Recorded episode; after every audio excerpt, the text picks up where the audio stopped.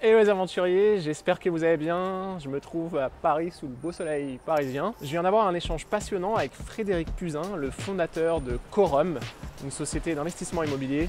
Ils gèrent plus de 7 milliards d'euros et ils ont eu une croissance assez impressionnante ces dernières années depuis leur lancement. Et euh, Frédéric nous partage son parcours et comment il a réussi à développer cette euh, superbe société. Donc euh, restez bien jusqu'au bout, c'est hyper intéressant. Allez, c'est parti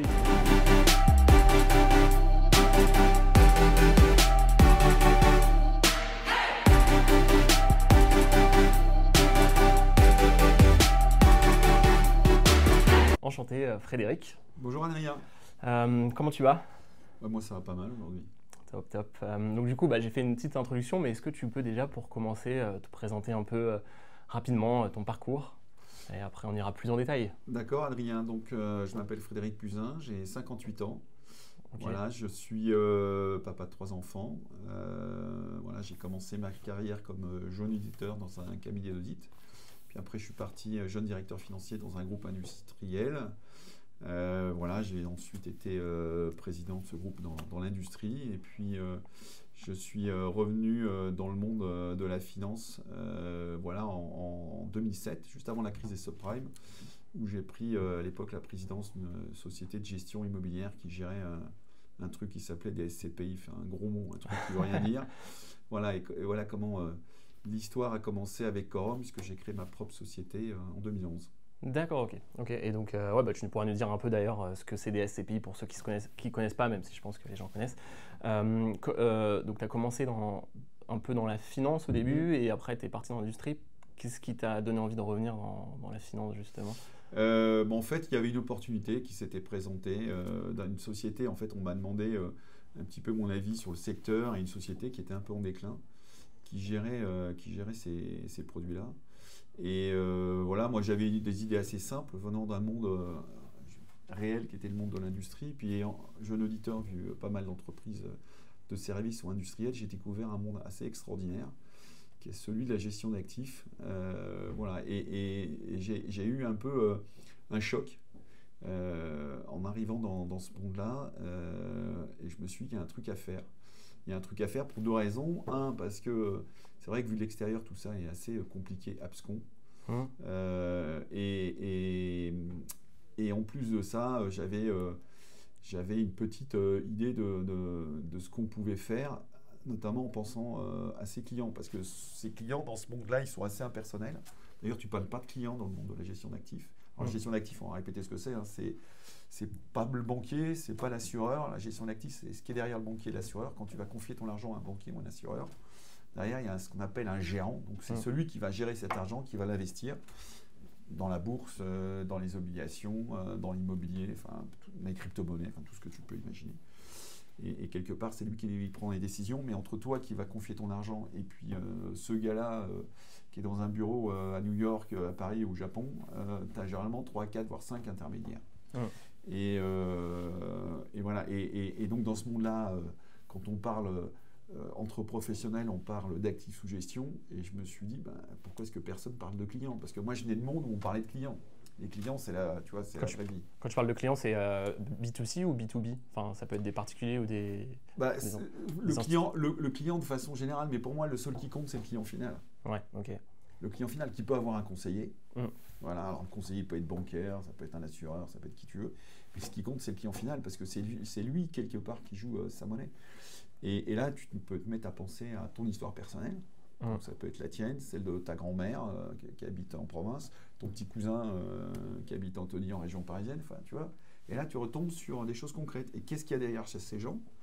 Euh, Ton entourage, toi ou moi, c'est que, en fait, le monde de l'épargne est un monde assez fascinant parce que c'est un monde qui est un monde qui est fait de traumatisme. En fait, c'est quoi épargner? C'est tu vas troquer des années de souffrance et de labeur, parce que l'épargne, c'est ça.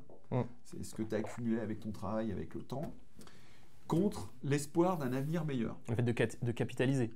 Bah, pas de cap oui, enfin capitaliser. Euh, tu vas tous les mois, par exemple, en 10 ans, prendre un petit bout de ton épargne, de, ton- de ton salaire que tu vas pas dépenser, que tu vas mettre de côté. Puis à un moment, tu décides de confier ça à quelqu'un. Mm.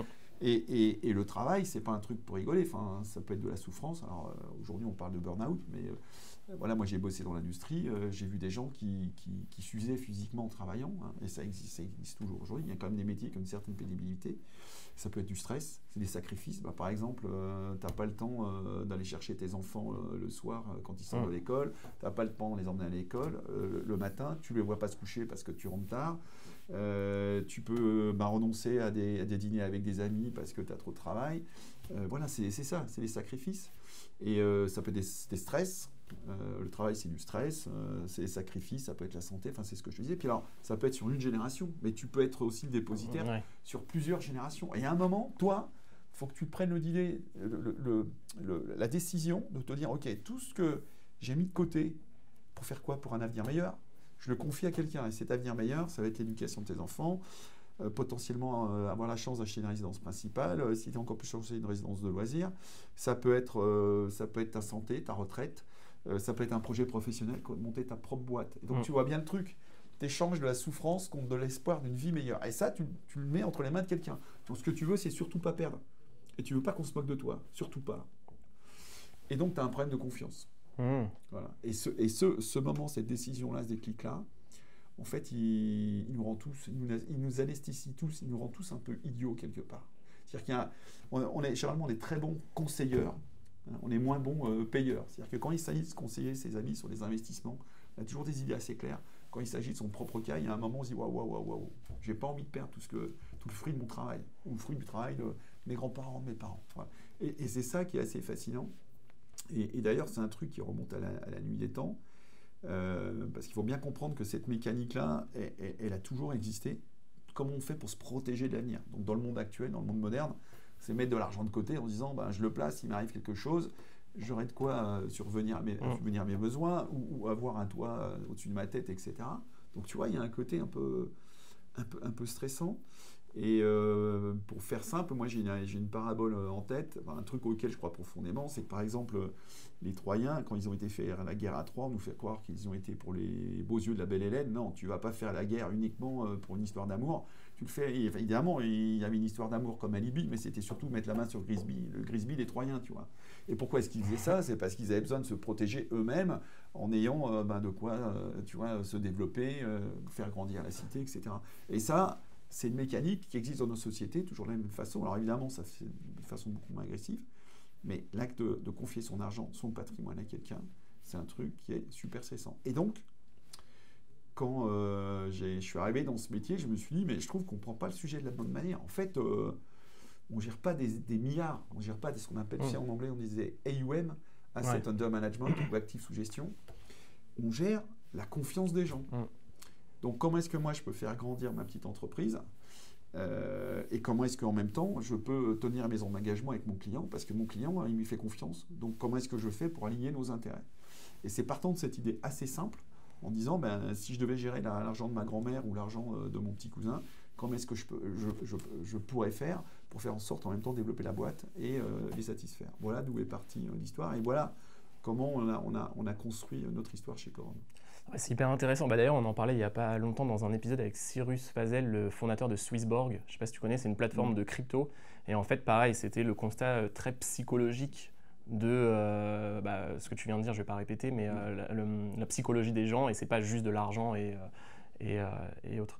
Et du coup, ce constat, tu l'as fait quand tu étais salarié ou c'est au moment où tu as rejoint la boîte de gestion immobilière? Moi, en tant que salarié, j'ai toujours du mal à faire confiance à un banquier ou un assureur. Il y, a des gens très bien, c'est pas ce que je dis. Mais tu, en fait, tu comprends pas ce qui, ce qui, t'explique. Tu as beau les challenger, il y a un moment, tu as un problème de vocabulaire, et puis ils s'enferment un peu dedans. Alors tu peux les pousser dans le retranchement, mais tu te rends compte qu'eux-mêmes, comme ils sont euh, 5-6 degrés en dessous du gars qui gère vraiment l'argent, il y a un moment, ils sont incompétents, ils sont plus capables de, te dire c'est exactement ce qui se passe.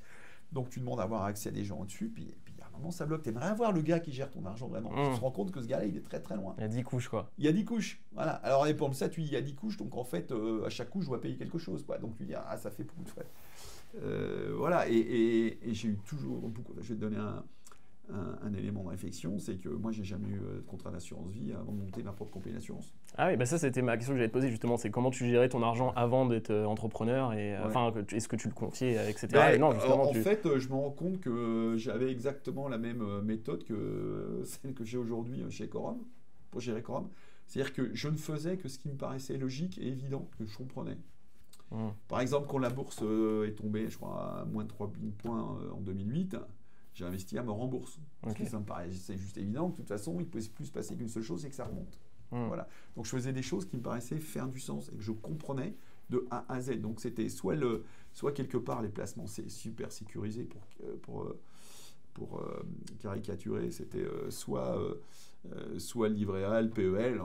quand j'étais jeune, j'avais pas tellement de moyens, donc voilà, c'était plutôt ces, ces trucs-là. Alors si j'ai, en fait, j'ai une courbe d'apprentissage accélérée parce que euh, j'ai fait de l'économie, enfin j'ai, je suis de formation euh, économiste et puis financière. J'ai jamais fini, j'ai jamais terminé expert comptable, mais ça c'est une autre histoire.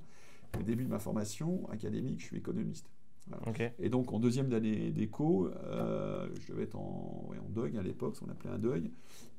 j'avais tout compris de la finance et des grands mouvements économiques. Donc je fais un prêt étudiant et j'achète en bourse à découvert. Évidemment, je suis un génie. Il y a un truc que je n'avais pas, pas, pas, prévu. En 87, il y a une crise financière assez grave. Et donc, mmh. je me suis pris un mur. grosse quoi. Alors que j'avais acheté à découvert, plus un, un, prêt étudiant que j'ai mis 10 ans à rembourser. Donc là, je me suis dit, attends, tu croyais avoir tout compris, tu n'as rien compris. Donc, il te manquait quelques cartes. Et, et, voilà, ça a été une formation accélérée. Après, je suis rentré un peu dans un. j'ai mis longtemps à rembourser mon prêt. Je me suis dit, OK, on joue pas en fait. Et, et tu peux pas. Euh, voilà, après, tu deviens jeune père, euh, jeune père de famille, tu as les responsabilités, tu dis, tu joues pas avec ça. Et surtout, il faut que je prévoie l'avenir. Mm. Donc ça a été un petit peu une formation accélérée. Et, après cette histoire-là, je suis devenu hyper reptilien. Voilà, c'est pour ça quand je te dis en 2007, quand la bourse casse la figure, 2007-2008, je vais investir à mort en bourse parce que je me, mm. je me dis ça ne peut que remonter. Et, depuis, je suis resté euh, sur cette euh, façon de faire en faisant des choses que je comprends, des choses qui me paraissent euh, logiques, évidentes. C'est pour ça que quand on a créé notre premier SCPI, le premier truc qu'on a fait, alors qu'à l'époque, les SCPI n'investissaient qu'en France, nous, on est parti investir en Espagne parce que le marché était à zéro, il était ratatiné. Ça, c'était en 2011 du coup c'était Ouais, c'était en juste après la crise quoi. 2012, ouais. Ok. 2012. On a, on a été investir dans pas mal de pays qui avaient été sinistrés, comme l'Irlande, euh, les Pays-Bas. On a beaucoup investi aussi en Angleterre. On a créé une SCP pour ça, pour profiter du Brexit. Voilà. Et il y a quelques, deux, trois choses qui me restent de mes premières années d'économie. C'est que c'est vrai que les agents économiques sont assez boutonniers. Et là, tu reviens à un problème psychologique qui est, qui est quelque part lié à celui d'épargne, c'est que généralement, quand tu joues gros, tu as un problème de confiance. Donc, tu vas faire en gros ce que font les autres. Tu n'aimes pas mmh. prendre des décisions qui t'amènent seul dans ton coin parce qu'il y a un côté un peu euh, angoissant. si tout le monde fait ça, ça va pas être mal. Tu mais tu penses le fait de jouer gros, alors que quand tu joues plus petit, tu as moins l'effet euh, moutonnier Je vais te répondre autrement. Je te croise, en il y a un quart d'heure, on ne se connaît pas. Mmh. D'ailleurs, enchanté. Oui, mais euh, voilà, ah peut-être que j'ai une tête qui était sympathique. Moi, je te trouve assez sympa. Je, je, dirige, j'ai créé une boîte qui s'appelle Corum. Je te croise dans la rue, je lui dis prête-moi 10 euros, tu vas voir. Dans, deux, dans 10 ans, je te rends deux fois plus. Tu vas dire, eh, monsieur, passez votre chemin, j'ai mieux à faire que de vous confier 10 euros. Si c'est par exemple Mauricio Rothschild qui croise, tu vas te sentir euh, flatté. Puis Rothschild, c'est quand même une belle boîte, il y a une belle histoire, il y a de la confiance. Euh, tu vas dire, ben, pourquoi pas, il te réclame 100 euros, tu vas lui filer en disant, ouais, là, ça peut être un. S'il vient me voir, c'est qu'il y a un bon truc. Donc, ça s'appelle la confiance, ça s'appelle aussi euh, l'histoire, ça s'appelle euh, la renommée. Et donc, tout le, tout le monde de l'épargne est basé sur ce sujet de la confiance, de la notoriété. Et donc, on va quelque part un peu tous au même endroit. Mais en allant tous au même endroit, mais tu, tu prends un risque. C'est-à-dire que quand tu amènes beaucoup d'argent au même endroit, on a bah, tous vécu ça, qu'est-ce que tu fais? Bah, Tu fais monter les prix. On l'a tous vécu. Et tu dois aller investir aussi. Donc, euh, bah, tu es obligé d'investir parce que toi, tu as convaincu tes clients de faire ça. Et donc, tout le monde amène son argent au même endroit. Donc, tu fais monter les prix. Et qu'est-ce qui se passe en faisant monter les prix? C'est un truc très simple en économie. Plus tu vas faire monter les prix, plus tu prends des risques d'en perdre. Mm, mm. Parce que tu payes de plus en plus cher. Donc, tu te dis, ben, comment est-ce que je peux faire pour acheter le moins cher possible? Parce que la mécanique, elle va être inverse. Puis en achetant le moins cher possible, je bénéficie de deux effets. Un, tu vas avoir mécaniquement, pour tout placement, tu as le rendement. En gros, c'est le rapport entre le revenu l'argent que tu as mis. Puis après, l'argent que tu as mis, il va prendre de la valeur, indépendamment du, revenu. Donc, quand tu vas dans des trucs où il n'y a personne, tu vas avoir des rendements très, très élevés. En même temps, tu te donnes plus de chances de créer de la valeur. Le une prime de risque plus élevée, tu veux dire. Alors, toi, tu l'appelles prime de risque. Mais c'est là qu'il y a une confusion et qui est entretenue savamment, qui est de dire, ben, comme il n'y a personne qui a investi dans ce truc-là, il y a une prime de risque supérieure parce que je prends plus de risques. Alors que si j'achète où tout le monde est, il n'y a pas de risque. Et je pense fondamentalement que c'est faux. Et parce qu'il y a deux notions qui se croisent. Tu as la notion de liquidité. Évidemment, si tu vas sur un marché sur lequel il y a beaucoup d'investisseurs, même si tout le monde paye trop cher, tu trouveras toujours quelqu'un pour te racheter. Tant, hmm. tant que les investisseurs dans ce coin-là, où il y a beaucoup d'argent et payent tout très cher, ont confiance dans le marché. Donc il y a la hype, quoi. Ouais. Le jour où ils n'ont plus confiance dans le marché, tu auras un problème de liquidité. En plus, ça, tu vas tout perdre parce que tu auras surpayé. Alors, de l'autre côté, bah oui, au moment où tu es tout seul, tu es tout seul. Donc, tu n'as pas forcément beaucoup de liquidité. Donc, tu as le risque de liquidité qui n'a rien à voir avec le risque sur la valeur. Et c'est deux choses qu'il faut distinguer. Donc, il faut savoir anticiper des choses qui vont donner la liquidité plus tard, euh, des choses qui sont mal valorisées parce qu'on va appeler le marché, donc les investisseurs en général, parce qu'ils sont tous partis à gauche. Toi, tu es parti à droite tu es tout seul, tu te dis un jour ils vont revenir là, parce qu'ils n'ont pas vu ce que c'était vraiment. Voilà. Donc il faut être capable de regarder ce que c'est vraiment. Mais cette analyse, justement, tu l'as, accumulée, c'était partie de ta formation théorique ou c'est avec euh, au cours de tes années en, de début euh, Non, alors j'étais pas un élève, pas un élève assez brillant euh, pour faire le lien entre la réalité et ce qu'on m'enseignait. Il y a des gens qui sont capables de ça. Moi, j'ai vécu ma formation économique avec d'économiste avec beaucoup de romantisme. Je trouvais que c'était génial, beaucoup de théories, je trouvais ça vachement sympa.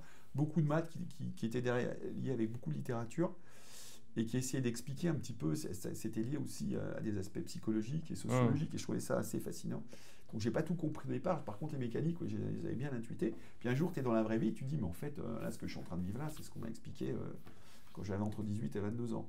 Et là, tu refais le lien. Et là, tu, tu reboucles. Et c'est pas forcément toujours des choses très sophistiquées, mais tu dis, mais, mais bon sang, c'est vrai. Alors, je vais te donner un exemple très simple. Tu vois, il y a eu le Brexit. Donc, euh, le Brexit, c'est euh, l'Angleterre qui se détache de l'Union européenne.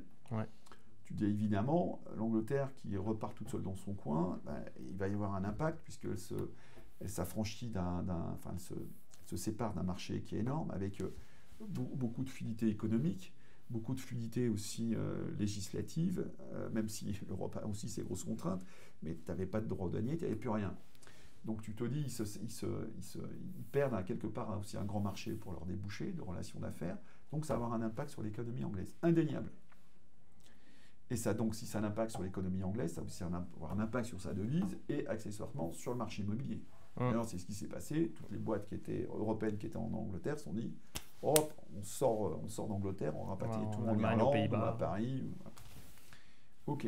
Alors, est-ce que l'impact il est de 15 ou 20%. Est-ce que globalement l'économie anglaise va s'effondrer de 15 ou 20% Ouais, ça paraît, euh, ça paraît crédible. Enfin, je sais pas si c'est 15 ou 25, mais c'est à peu près des ordres de grandeur. Tu peux pas imaginer que du jour au lendemain, le quart des Anglais perdent, le 100% des Anglais perdent le quart de leur revenu, parce que c'est ce que ça veut dire directement. Euh, et tu te dis, bon, voilà ce que ça vaut. Et quand tu vois que le marché, il te décode tout de 40 à 50%, tu te dis peut-être que le marché a été un peu fort. Et là, c'est la même mécanique qui se passe quand tout le monde va aller au même endroit. Quand tout le monde sort, tout le monde sort au même moment. Donc en fait, tu vas, euh, tu vas amplifier le phénomène. C'est-à-dire qu'au lieu d'avoir une décote qui va être de 25%, tu vas avoir une décote de moins 50%. Et là, tu te dis, bah, entre les moins 25% de la réalité et les moins, enfin, les moins 25%, moins 25% de l'impact réel du Brexit, et puis les moins 50% qu'inflige le marché en partant tous au même moment, qu'inflige le marché avec tous les acteurs partant au même moment, et tu dis, là j'ai une fenêtre intéressante. Euh, et, c'est des choses assez simples euh, à comprendre. Euh, je vais te donner un autre exemple très basique. Tu peux aller acheter un kilo de tomates le 23 janvier rue Poncelet. Tu vois, il y a un très beau marché dans le 17e. Tu vas payer ton kilo de tomates 45, 45 euros le kilo. Pour 3 kilos à vendre, parce que le, le, le marché n'est pas il n'en a pas acheté beaucoup, il y a 3 kilos. Il y a 10 clients, il met 45 euros, il va les vendre. Elles ne sont pas forcément très bonnes, mais toi, tu as promis à ta famille que tu aurais des tomates le 24 décembre au soir. Voilà, bah, tu, payes ça très cher. A contrario, tu vas être dans le sud de la France euh, le 15 juin, tu vas payer ça 3 euros, 3 euros le kilo, elles seront meilleures. Bon, bah, c'est le principe très basique de l'offre et la demande. Et quand l'offre est supérieure à la demande, tu crées une pression monétaire, tu arrives avec beaucoup d'argent, tu fais monter les prix. Et puis, euh, ben, quand tout le monde s'en va, euh, ben, tu vas repartir avec l'argent et tu vas faire baisser les prix. C'est pas des mécaniques très compliquées, c'est des mécaniques que tout le monde peut comprendre. Et en fait, il suffit de prendre un peu de recul, d'ouvrir un peu les yeux, et tu te rends compte que c'est pas des sujets très compliqués. C'est juste des sujets qui demandent de prendre du recul. Ah, mais prendre le recul, tu le fais comment justement? Parce que quand tu es bah dans, le, dans, dans, le, dans les rails un peu, c'est dur de prendre de la hauteur. c'est d'autant plus dur parce que tout le monde va t'expliquer tiens, c'est ça, c'est ça, c'est ça ce qu'il faut faire en ce moment. Mm. C'est ce truc-là. Ah, ça, il faut le faire maintenant. C'est une évidence. Et tu vois, tu as plein de sujets. Euh, euh, il y, a un truc qui a été très à la mode pendant le Covid, c'était la santé. Il fallait faire des investissements qui étaient liés à la santé. Bah oui, c'est une très bonne idée. Alors, c'était une meilleure idée avant le Covid. Bah, Parce qu'avant le Covid, personne ne regardait.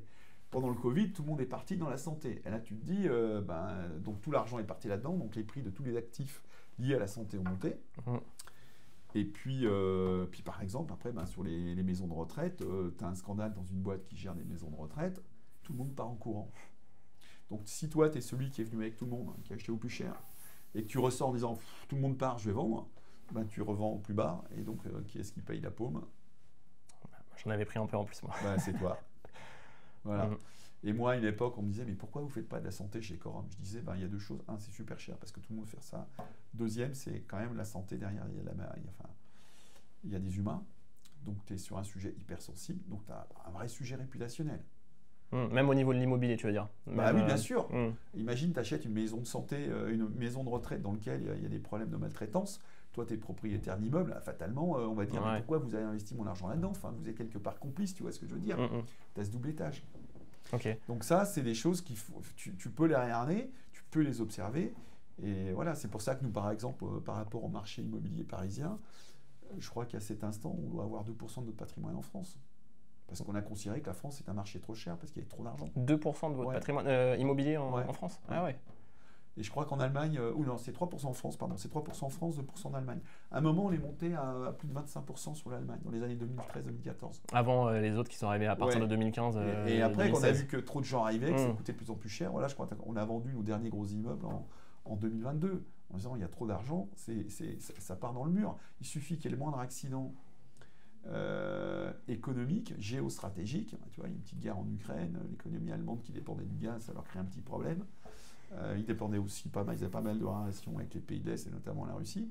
Bah, ça fait un gros accident dans l'économie allemande et puis, euh, bah, je ne vais pas dire que tout s'effondre, mais enfin, tu as, une vraie crise. Quoi. Donc c'est là-dessus qu'il faut être un peu prudent. Et du coup, juste un peu avant de revenir sur les débuts de Quorum et ce qui différencie Quorum, quand tu étais salarié, entre guillemets, dans, euh, qu'est-ce que tu as tiré comme leçon, deux, trois leçons Et ensuite, j'ai l'impression que ton, ta transition vers l'entrepreneuriat, s'est fait de manière euh, euh, en, douceur, quoi, parce que tu as commencé d'abord à rejoindre une boîte bah, mi-hybride, on va dire. J'ai commencé, en fait, donc je suis économiste de formation, après j'ai fait un diplôme de finance, puis après je me disais, tiens, on ne sait jamais, il faut toujours prévoir l'avenir. Je vais passer un diplôme, le, diplôme d'expert comptable, qui m'a jamais servi à grand-chose, mais ça c'est une autre histoire. Et donc, euh, il fallait que je valide mon stage expert comptable. Et donc, j'ai commencé par faire de l'audit, qui m'a permis de faire mon stage de trois ans. Je suis resté quatre ans dans un grand cabinet d'audit. Et puis, euh, et puis euh, je me suis dit, maintenant, mais en fait, l'audit, c'est pas la vraie vie. Je vois pas les vraies choses. Enfin, j'auditais les entreprises. Mmh. j'auditais les comptes, j'auditais dans le cadre d'acquisition d'entreprises par d'autres ou de fonds par des, entreprises. Et je me suis dit, bah, j'aimerais bien passer du côté de la vraie vie, du côté de l'entreprise. Donc, du côté mmh ce que c'est enfin, du côté de l'économie réelle. Voilà, c'était ça ce que j'avais en tête, c'était voir l'économie réelle. là, j'ai beaucoup appris. J'ai appris ce que c'était qu'un client. Un client, ça se respecte. Dans l'industrie, quand tu gagnes un client, tu le respectes, évite de le perdre, parce que ça coûte très cher à acquérir. Et tu as beaucoup de concurrence en plus. Moi, j'étais sur un secteur sur lequel il y avait beaucoup de concurrence. Donc, tu vois ce que c'est que se battre pour proposer des produits ou des services qui doivent être au meilleur niveau pour essayer de gagner des parts de marché. Voilà. un truc extrêmement compétitif vraiment dans la concurrence. Euh, voilà, et, et, ça m'a donné une vision euh, complète de ce qu'est la gestion d'une entreprise. Et les fonds comme on gère aujourd'hui Forum, en fait, c'est des entreprises. Le chiffre d'affaires, c'est les loyers qu'on encaisse. Sur les fonds obligataires, ben, on prête de l'argent des entreprises. Nous, quand on fait de l'immobilier, en fait, euh, je te disais tout à l'heure en aparté, alors personne ne veut me croire quand je dis ça, mais moi, j'aime pas les immeubles, j'aime pas l'immobilier. Et je le dis de façon très honnête parce que je n'ai pas d'attirance particulière pour l'immobilier. Ce que j'adore, c'est le locataire. tu parles euh, résidentiel ou euh, commercial? Commercial. Immobilier d'entreprise. Ouais, oui, parce que le résidentiel, c'est un truc super. C'est encore différent, les locataires. C'est super compliqué. c'est compliqué parce que là aussi, tu touches à la, enfin, tu touches à l'homme euh, de façon générale. Donc c'est compliqué de, c'est très facile de mettre la pression à une entreprise pour qu'elle paye son loyer. C'est beaucoup plus compliqué, euh, voilà, sur une famille de lui dire payer les loyers autrement. Euh. Après, c'est intéressant ce que tu dis, parce que même quelqu'un qui, je pense, fait un, un, simple investissement locatif qui va acheter un studio, mm. il devrait analyser ça de manière purement entrepreneuriale, mm. comme une entreprise, mm. pour vraiment déjà convaincre la banque et avoir un, dossier très bien analyser le chiffre d'affaires, etc. c'est exactement, voilà, quand tu fais un investissement, tu, de toute façon, tu gères entreprendre. Voilà. C'est pas l'entreprise au sens euh, technocratique du terme, entreprendre. J'ai des réserves, je les consacre à quelque chose pour créer de la valeur. C'est ça, entreprendre. Et donc, il faut, il faut analyser tous les paramètres il faut bien comprendre d'où vient la création de valeur. À la fin de la journée, qui, qui crée la valeur? Dans l'immobilier, seul qui crée de la valeur, avant tout, celui qui crée principalement la valeur, c'est le locataire. Après, que moi je me débrouille pour l'acheter à un prix et que je trouve ensuite quelqu'un pour me le racheter plus cher, ça, je dirais, c'est comment dirais-je, c'est jouer sur les marchés, c'est jouer sur euh, les fluctuations des marchés, c'est jouer aussi sur la crédulité, crédulité de certains investisseurs, c'est aussi jouer contre soi-même en n'ayant pas peur euh, de ses propres craintes, de mmh. ses propres stress. Ce que je te disais, quand tu es tout seul à investir dans un coin, faut d'abord lutter contre toi-même psychologiquement en disant là, tout le monde sort par exemple du marché anglais. Quand on, nous, on lance notre fonds d'Angleterre, tu dis ben, pourquoi moi je vais tout seul là-bas? Enfin, Quelle est la logique? Bah, La logique, tu l'as vue avant, donc tu n'as pas peur d'y aller. Ouais, mais je, pousse un peu là-dessus, c'est un peu la question que j'ai déjà posée tout à l'heure, mais de lutter contre soi-même, il faut quand même, euh, bah, ce que tu disais tout à l'heure, prendre de la hauteur et réussir à, se, faire confiance, s'écouter. quoi. Avant de se faire confiance, il faut analyser les choses. Une fois que tu as des faits, tu te dis, ok, voilà les faits, voilà à la fin de la journée le cash que va me ramener cet investissement si rien ne change. Et si je considère que je suis au plus bas, ben voilà ce que ça va me rapporter. Si je considère que ça peut encore un peu perdre, avant combien de temps ça pourrait remonter? Mmh. En fait, quand tu poses toutes ces hypothèses, que tu les, les, poses sur la table de façon très analytique, ben tu, tu, tu, peux prendre des chemins différents des autres. Alors, je sais pas, c'est pas une méthode, moi j'ai pas du tout inventé une méthode. Il y a plein de gens qui le font depuis la nuit des temps. Il y a une expression pour ça, c'est acheter au son du canon, revendre au son du clairon. Voilà, bah, ça veut dire que autrefois, tu, tu investissais quand tu entendais des débuts de bruit de guerre, mmh. en disant bah, c'est maintenant que tout, s'est écroulé qu'il faut acheter. Et puis tu revends euh, une fois la victoire venue, que tout, le monde est, est, parce que la paix est revenue et que les mmh. gens euh, sont beaucoup plus légers. Euh, voilà, les belles affaires, tu as des histoires extraordinaires. tu as entendu parler de la crise de 29 en Angleterre, aux, États-Unis, d'ailleurs qui était une crise mondiale. Hein les gens qui font des, Américains, des investisseurs américains qui ont fait des, fortunes extraordinaires grâce à la crise. Ils ont acheté une fois que la bourse était tombée au plus bas. Puis ils ont attendu 15 ans et puis euh, voilà, ils, sont ressortis euh, très très riches. Bah, d'ailleurs, je serais on va peut-être en parler un peu après de la crise immobilière qui est en ce moment. Je serais curieux d'avoir ton avis, mais juste sur du coup les débuts de Quorum, comment tu t'y es pris? Tu dis, tu parlais du client, il faut se concentrer sur le client. Comment tu as fait au tout début pour trouver ton premier client, disons euh, euh, bah, ça au tout début. Ça a été très compliqué parce que nos premiers clients, c'était très compliqué parce qu'on n'avait pas d'histoire à raconter. Moi, je mmh. raconte les histoires. Tu racontais ton histoire perso, du coup, j'imagine. Non, non, je disais, voilà, on a une idée. Tiens, on va, on va investir dans l'immobilier. À l'époque, ces fameuses SCPI, alors les SCPI, c'est un acronyme très compliqué. Euh, qui, est, une horreur absolue. je ne comprends pas d'ailleurs comment est-ce qu'on peut créer de tels acronymes, mais bon, c'est comme ça. En fait, c'est quelque part, c'est une crowdfunding avant l'heure. Alors ça c'est un, c'est un jeunisme, mais c'est quoi? C'est un truc assez simple. Tu, mets des gens ensemble dans une société, et grâce à leur épargne cumulée, tu vas pouvoir acheter des immeubles dans des pays et avec des locataires auxquels ils n'auraient jamais accès eux seuls. Mmh. Et tu vas le confier à des professionnels, cet argent et cette gestion, tu vas le confier à des professionnels dont c'est le métier, donc ils vont permettre d'accéder à des choses auxquelles toi, individu particulier, tu n'aurais pas accès. Donc c'est le principe de base. Mais en gros, c'est euh, une forme de mutualisation de l'épargne purement français en plus. Ouais, Parce que c'est marrant, ça n'existe pas nulle part ailleurs. Non. Si ça existe sous d'autres formes, mais la particularité de la SCPI, c'est que c'est l'immobilier pur et dur. Et c'est l'immobilier pur et dur parce que un des trucs de l'immobilier pur et dur, c'est que contrairement à une action, quand tu achètes un appartement pour louer, c'est pas liquide du jour au lendemain. Que tu l'achètes le jeudi, tu ne peux pas dire je vais le vendre le vendredi, non. Quand tu l'achètes, il faut 3 à 4 mois. Quand tu le revends, il faut 5 à 6 mois. Puis entre les deux, si tu veux gagner de l'argent, il faut laisser 4, 5, 6, 10 ans. Hum. C'est des rythmes longs. La SCPI, c'est pareil. Je n'ai pas une part de SCPI pour la revendre le lendemain. Ça fait aucun sens. Parce que c'est exactement comme l'immobilier direct. Donc, tu, as cette vision euh, long terme. Et, ce produit, il te permet grâce à des centaines de milliers d'épargnants, d'avoir un effet de levier colossal et de pouvoir investir partout en Europe. Donc l'idée de départ, c'était de se dire, ben, les CPC n'investissaient qu'en France. Je pense qu'à 75%, elles étaient même euh, Paris-Île-de-France. Donc ça, tu l'as analysé euh, quand tu étais dans, Oui, ton, bah, je- dans ton expérience en 2007 euh, Ouais, donc j'arrive, je me dis, bah déjà, il y a un truc, ça- il y a un truc qui s'appelle la zone euro. Ouais, Bah, ça paraît débile aujourd'hui, hein. ouais, bah, mais avant nous, personne n'avait fait. Il y a un truc qui s'appelle la zone euro. euh, Enfin, il y a d'autres marchés immobiliers que le marché français. Puis en plus, ça, le marché immobilier français est très cher. Il y a sans doute des marchés vachement plus intéressants, enfin, avec des rendements plus élevés, avec des perspectives de plus-value supérieures. Parce que le marché, il y a moins d'acteurs, d'investisseurs. Le marché est un peu déprimé, tu vois. Hum, L'histoire de la crise de 29, tiens, bah, je vais aller investir en Espagne. Il n'y a plus un acheteur, il y a de des super rendements. C'est le moment ou jamais pour y aller. Puis hein, on ne prend pas de risque sur la devise puisque c'est la zone euro. Voilà Ouais. comment est-ce qu'on a commencé. Et ça, c'était le premier immeuble, c'était en Espagne du coup. Non, ça Euh. faisait partie euh, des 3-4 premiers immeubles à l'époque. Et euh, on a développé plein de pays comme ça. Alors à l'époque, on a été beaucoup critiqué en disant mais c'est des cow-boys ces mecs-là. Enfin, on peut... Moi, il y a quelqu'un qui m'a dit tu peux pas faire euh, d'immobilier sérieux à plus de 10 minutes de l'étoile à Paris. Bon, c'est une vision des choses. Et il y en a un autre qui m'a dit de toute façon, tu peux pas faire d'immobilier à l'étranger parce qu'il n'y a pas de notaire. Parce qu'en France, tu as quand même les notaires, c'est vachement sérieux. Ouais. Donc tu vois, comme si euh, hors de la France, euh, le marché immobilier était une friche industrielle, Mm. enfin, un, no man's land, un Far West. Bon, évidemment, tu te doutes bien qu'un Finlandais, euh, un, un- un Anglais, un Irlandais ou un Néerlandais ou un Allemand, ils ne ont sont pas moins intelligents que le français moyen, et donc les marchés sont organisés, les acquisitions sont sécurisées, la détention de propriété euh, immobilière est sécurisée. Donc voilà, on n'a rien inventé, on est juste parti avec une idée. Et pourquoi est-ce qu'on l'a fait Cette idée simple, c'est qu'on avait donné non pas une histoire immobilière, on avait dit, ben voilà, nous on pense qu'on est capable, avec un fonds immobilier qui s'appelle une SCPI, Ouais. donc qui ne vous garantit pas la liquidité immédiate, auquel vous ne pouvez pas sortir du jour au lendemain, on pense qu'on peut faire 6% par an de rendement sur le long terme. Long terme, c'est 10 ans. Et pour faire ça, bah, il ne faut surtout pas raconter euh, d'histoire immobilière, donc il ne faut pas se spécialiser sur un type d'investissement, parce que si tu, si tu te spécialises sur un type d'investissement, ça peut être intéressant à l'instant T, mais le jour où euh, c'est moins intéressant, tu vas continuer à collecter de l'argent, de, de l'épargne, tu vas être obligé d'investir, donc tu vas acheter de plus en plus cher, tu vas te prendre de plus en plus de risques. Je ne sais pas si ça te rappelle une petite histoire, ce truc-là. Ouais, les subprimes, euh, non? Peut-être, mais ça rappelle l'histoire de ce qui s'est passé sur le marché immobilier français sur les dix dernières années. C'est-à-dire que tu as beaucoup d'acteurs qui, ont, euh, qui avaient des convictions sur des marchés immobiliers. Par exemple,